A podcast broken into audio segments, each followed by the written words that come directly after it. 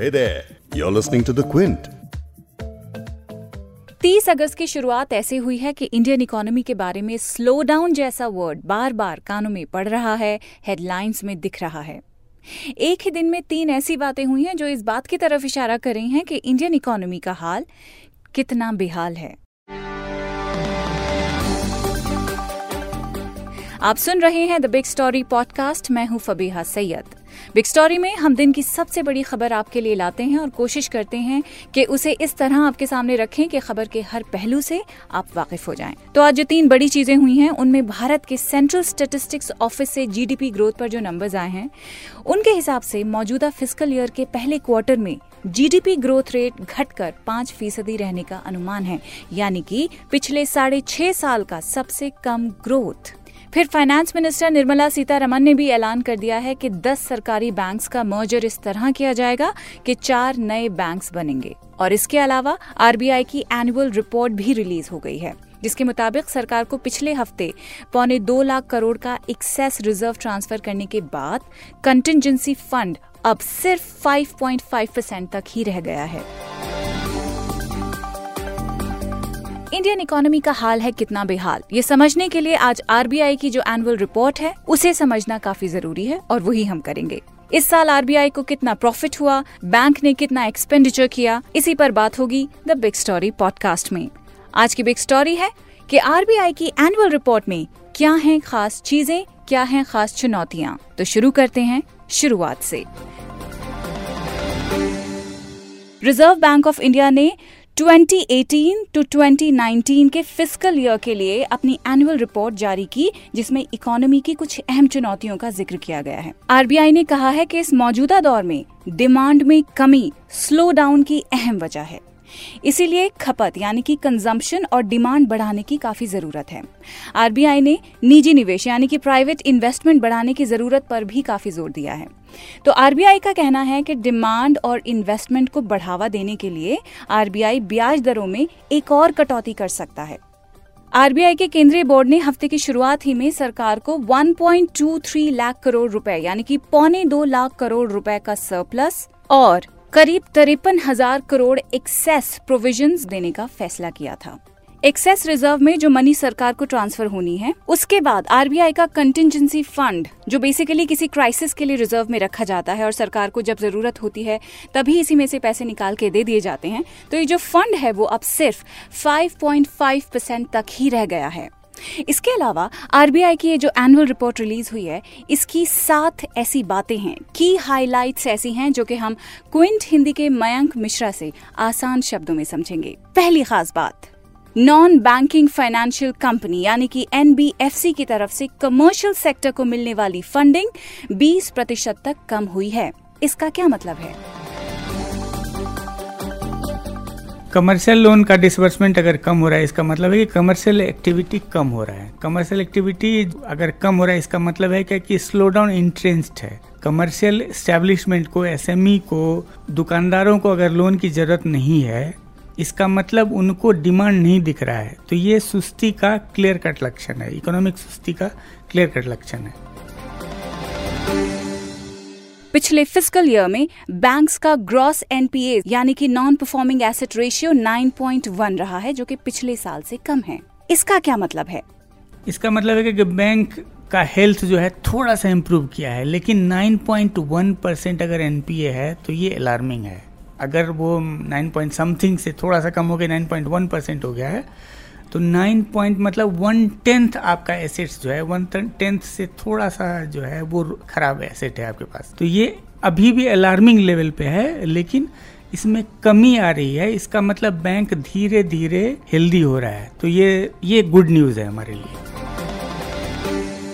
RBI की annual report के हिसाब से 2,000 रुपए के जो नोट्स हैं उनकी सप्लाई करीब 69%, ऑलमोस्ट 70% तक कम हो गई है। ऐसा क्यों हुआ? आपको याद होगा कि डिमोनेटाइजेशन के समय में सिस्टम को रिप्लेनिश करना था नोट्स के जरिए, तो उस समय 2,000 नोट को बहुत ज्यादा छाप दिया गया था। बाद में दूसरे डिनोमिनेशन वाले नोट्स जब छपे तो हमारे सिस्टम में डाला गया और धीरे धीरे 2000 नोट्स की प्रिंटिंग कम हो गई थी। इसीलिए सिस्टम में अगर उसकी कमी आई है तो इसका कोई मतलब नहीं है। इसका मतलब है क्या कि हमारा जो प्रोपोर्शन होता है कि हाई डिनोमिनेशन नोट इतने होने चाहिए, उसके नीचे वाले इतने होने चाहिए, इसका मतलब प्रोपोर्शन अब जो है ठीक हो रहा है। वो डिमोनेटाइजेशन के ठीक बाद ये प्रोपोर्शन गड़बड़ हो गया था। इसलिए हमको याद होगा पहले फेज में जब 2000 के नोट्स आए थे तो हमारे पास 2000 के नोट्स होते थे लेकिन कोई छुट्टा नहीं मिलता था, इसलिए उससे ट्रांजैक्शन नहीं हो पाता था। खराब या अच्छा इसका कोई कंक्लूजन नहीं निकाला सकता इससे। डिजिटल ट्रांजैक्शंस प्रमोट करने के बावजूद कैश सर्कुलेशन 17% बढ़कर 21.1 लाख करोड़ रुपए हो गई है, यानी कि ये अमाउंट है जो पिछले फिस्कल ईयर में सर्कुलेट हुआ है इन कैश। ऐसा क्यों? इसमें एक दो चीज देखना पड़ेगा कि डिमोनेटाइजेशन के बाद से रिमोनेटाइजेशन जैसे हुआ तो कैश की डिमांड लगातार बढ़ रही है।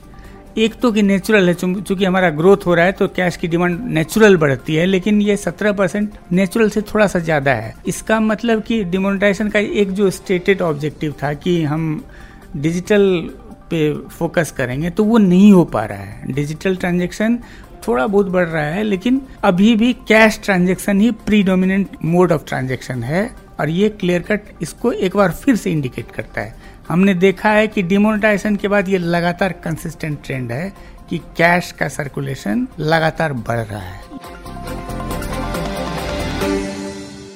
आरबीआई की एनुअल रिपोर्ट के हिसाब से बैंक फ्रॉड्स पिछले फिस्कल ईयर में बहुत ज्यादा बढ़े हैं। बैंकिंग सेक्टर में इस साल पिछले साल से ज्यादा फ्रॉड के मामले सामने आए हैं। इसे कैसे इंटरप्रेट करें? ये हो सकता है कि हमारा डिटेक्शन सिस्टम थोड़ा मजबूत हो गया इसलिए हम डिटेक्ट कर पा रहे हैं, तो ये भी न्यूट्रल सा है कि इस पे ज्यादा अलार्म करने की जरूरत नहीं है।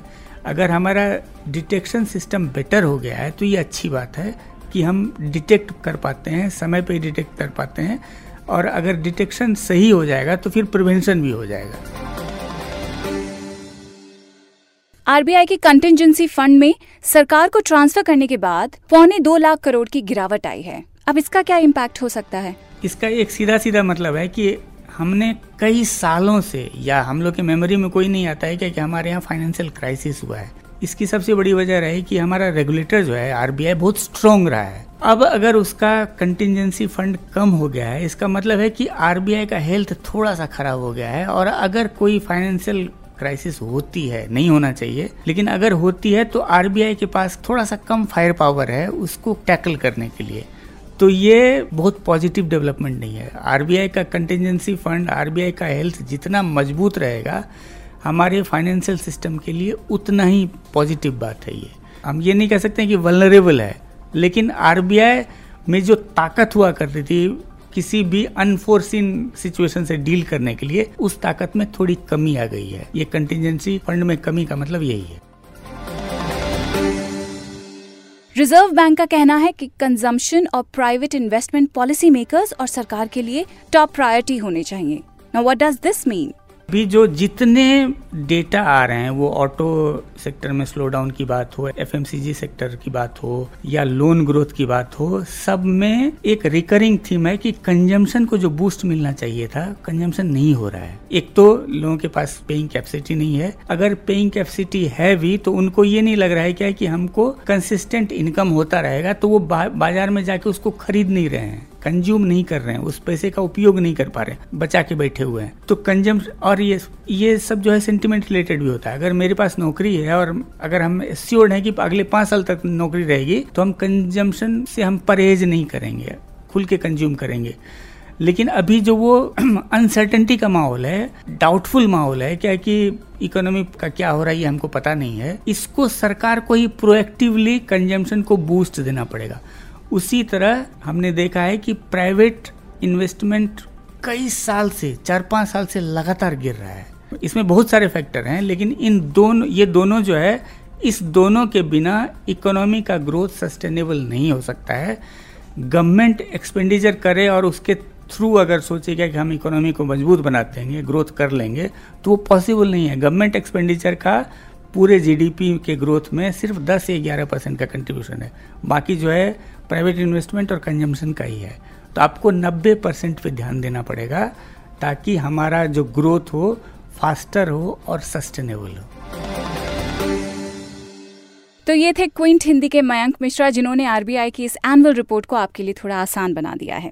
आरबीआई ने फिस्कल ईयर 2019 के लिए इंडिया की जीडीपी 6.9% की दर से बढ़ने का अनुमान लगा है। ये फोरकास्ट है जो साल के फर्स्ट हाफ में 5.8 से लेकर 6.6% और सेकेंड हाफ में 7.3 से लेकर 7.5% तक हो सकती है। आरबीआई ने एनुअल रिपोर्ट में इकोनॉमी की जिन मुश्किलों का जिक्र किया है उन्हें हल करने के लिए सरकार को मजबूत कदम उठाने होंगे। आप सुन रहे थे क्विंट हिंदी पर द बिग स्टोरी पॉडकास्ट। मैं हूं फबीहा सैयद। ये पॉडकास्ट आप क्विंट हिंदी की वेबसाइट पर भी सुन सकते हैं। उसके अलावा Spotify, Apple podcasts and Google podcasts पर भी the big story podcast available है। अब तक के लिए बस इतना ही। आपसे फिर मुलाकात होगी एक बड़ी खबर के साथ।